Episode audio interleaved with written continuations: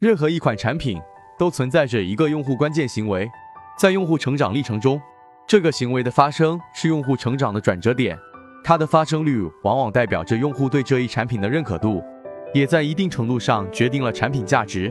需要注意的是，这一关键行为的发生不一定等同于企业 KPI，而是对 KPI 的完成影响较大的一个或两个因素。比如说，GMV 是电商平台最关心的 KPI 指标，而 GMV 和用户的订单数以及订单金额高度相关，那么用户下单就可以作为最关键的用户行为。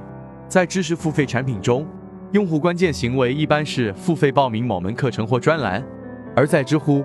微博这样的社区产品中，这一关键行为往往是用户发出的第一条状态。